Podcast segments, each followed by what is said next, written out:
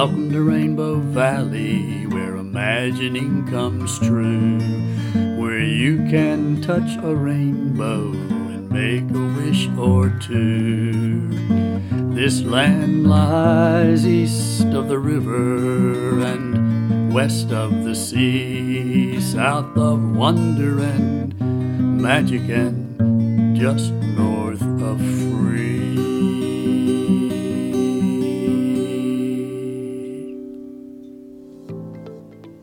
You have a niche that you need to bring to life? Does it need visuals? Does it need to be heard by telling a story to the world? Does your niche require strategizing?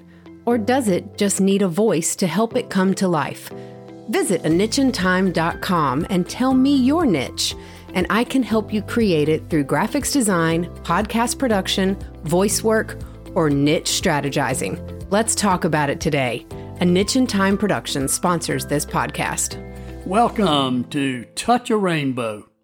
I'm your host, Andy Phillips. It's time for us to continue on our journey to touch rainbows in order to help us rediscover those better angels. Before we get started, I wanted to share one of my personal touch a rainbow experiences. My wife Judy and I have two very special and very talented daughters. I wanted you to know that my youngest daughter, Stacy, produces these Touch a Rainbow podcasts. Her theater training, creativity, and experiences as an event planner, among so many other talents, contribute mightily to making my experience a delightful one. And I hope it's delightful for you too. I also wanted you to know that my oldest daughter Dr. Carrie McEwen is going to join me on the songs today. Her musical theater experiences and educational training and experiences as a teacher and administrator at the elementary school level make her a natural at helping to make my songs just a bit more palatable to your ears. Thanks for being here, Carrie. I, I appreciate it. It will be fun.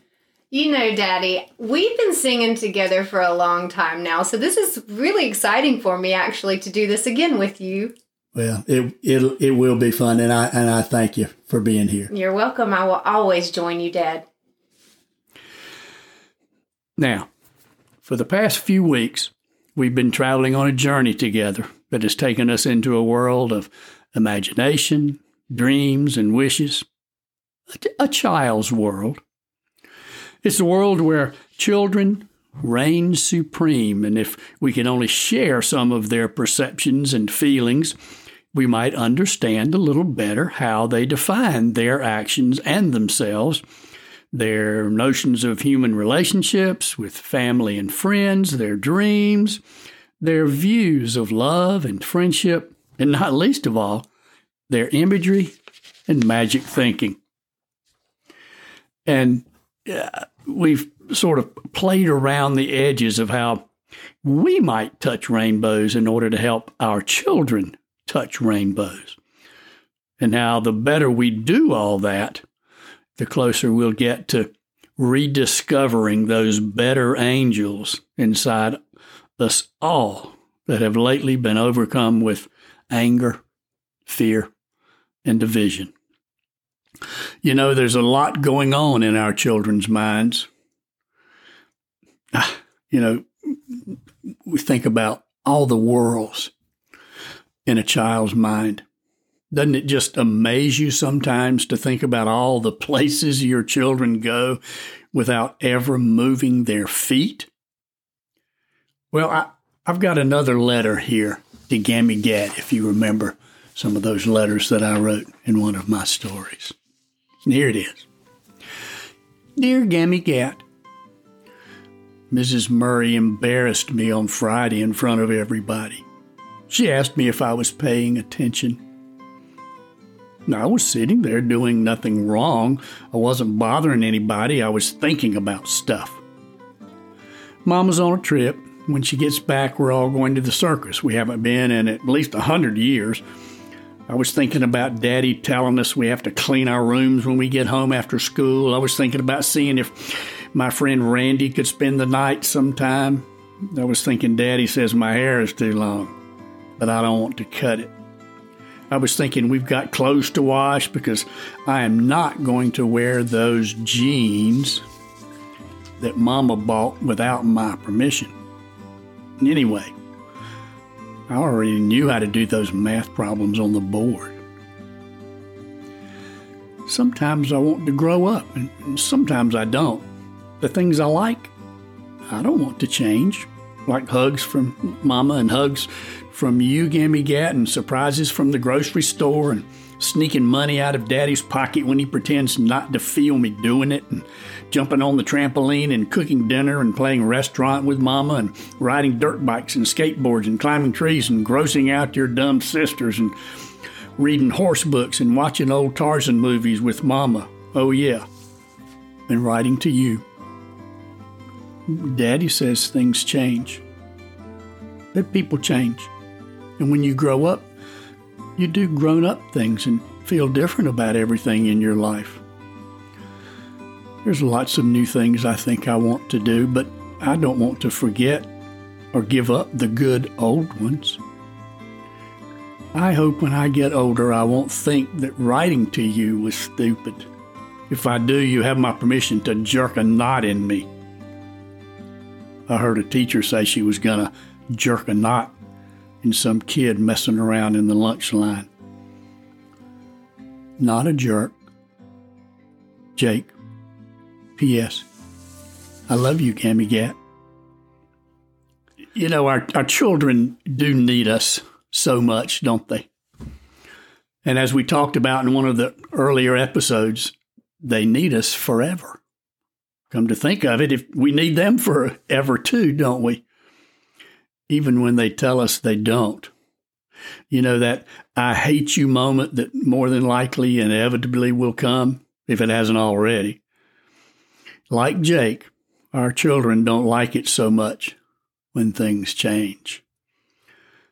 And that's why they need us to help them hang in there when some of those inevitable changes begin to occur. From time to time, I've wondered why, just how a kite floats in the sky. Seems to me to make it sail, all you need is to add a tail. How can a kite fly so high with nothing but a string to hold it by?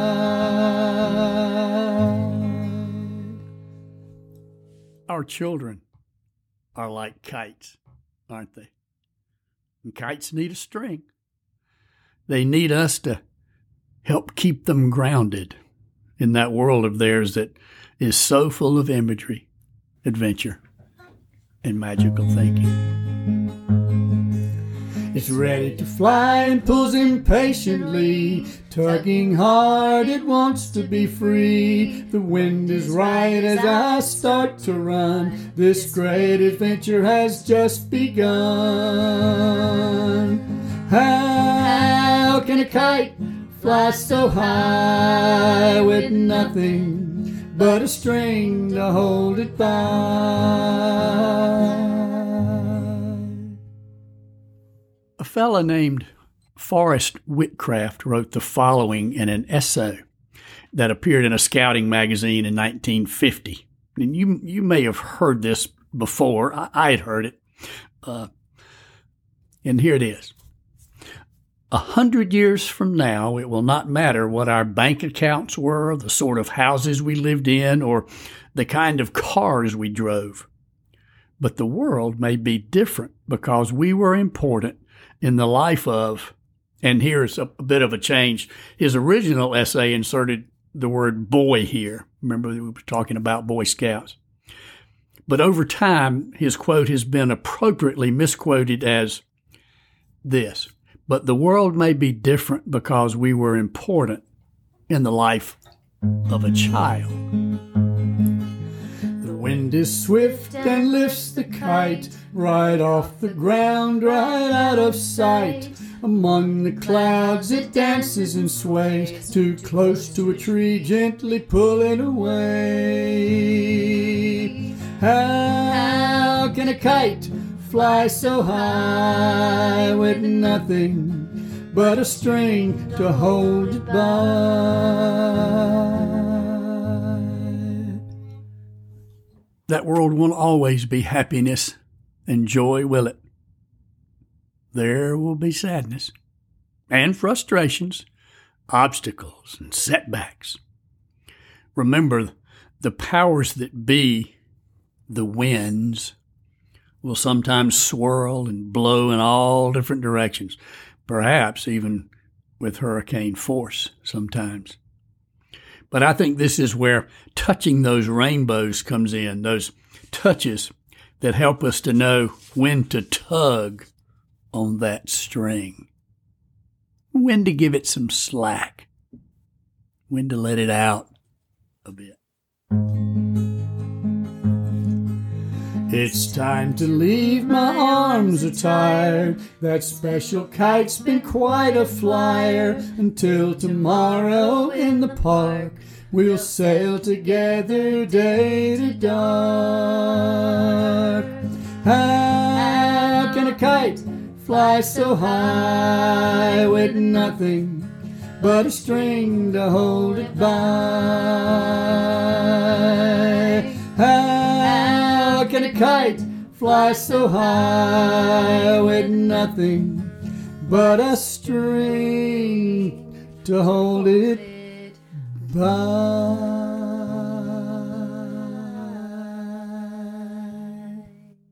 You know that saying or that feeling we that that let them fly away. It's time to leave the nest thing. Well, I don't know about you, but I, I like to think about my family as uh, more of a family of kites than of birds. I like to think that no matter what, we stay connected by that spool of string. It's just that there's a certain time that we both accept. There's a uh, a time when there needs to be an awful lot of slack in that connection, but we're always connected by that family string. And at some point, maybe. I'll, maybe you, will even hand that spool of string off to the our children, my children, and let them hold on to me for a while. Now, if if you'll bear with me, I'd like to end with one of my stories that I hope will sort of uh, bring together, sort of in a, in a in a full circle, the message of this podcast. This story is called "If You Were My Kite." If you were my kite, we'd go to the park, but I'd worry how to help you fly with nothing but a string to hold you by. If you were my kite, I'd give you what you need to be ready to fly and tie on a tail to help you sail. When the wind was right and the sun high in the sky, I'd run and race through the meadow where the tall grasses grew. And you'd rise up quickly to where the cool breezes blew up among the clouds where the swift swallows flew. And I'd find it amazing to see you really can fly with nothing but a string to hold you by. If you were my kite, I'd watch you sometimes soar, sometimes tumble in the wind, but I'd hold on tight and help you climb back in the sky. And when you tugged hard to go higher, I'd give you more string so you could rise above the trees and feel free to be. If a gust of wind swirled you too close to a tree, I'd take in a bit of our string and gently pull you free. And it would be almost like magic to watch you finally fly high with nothing but a string to hold you by.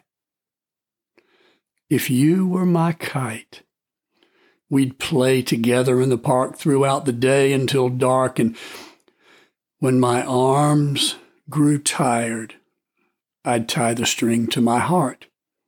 For no matter what on all your days and tomorrows up among the clouds where the swift swallows fly without fear whenever the wind blows too hard or the trees come too near. I'll be there to sail with you year after year. And although I'll never stop worrying how to help keep you flying high, I'll be proud we can sail together with our forever string to hold us by. Keep those kites flying. Thanks again for joining me on that journey to touch rainbows.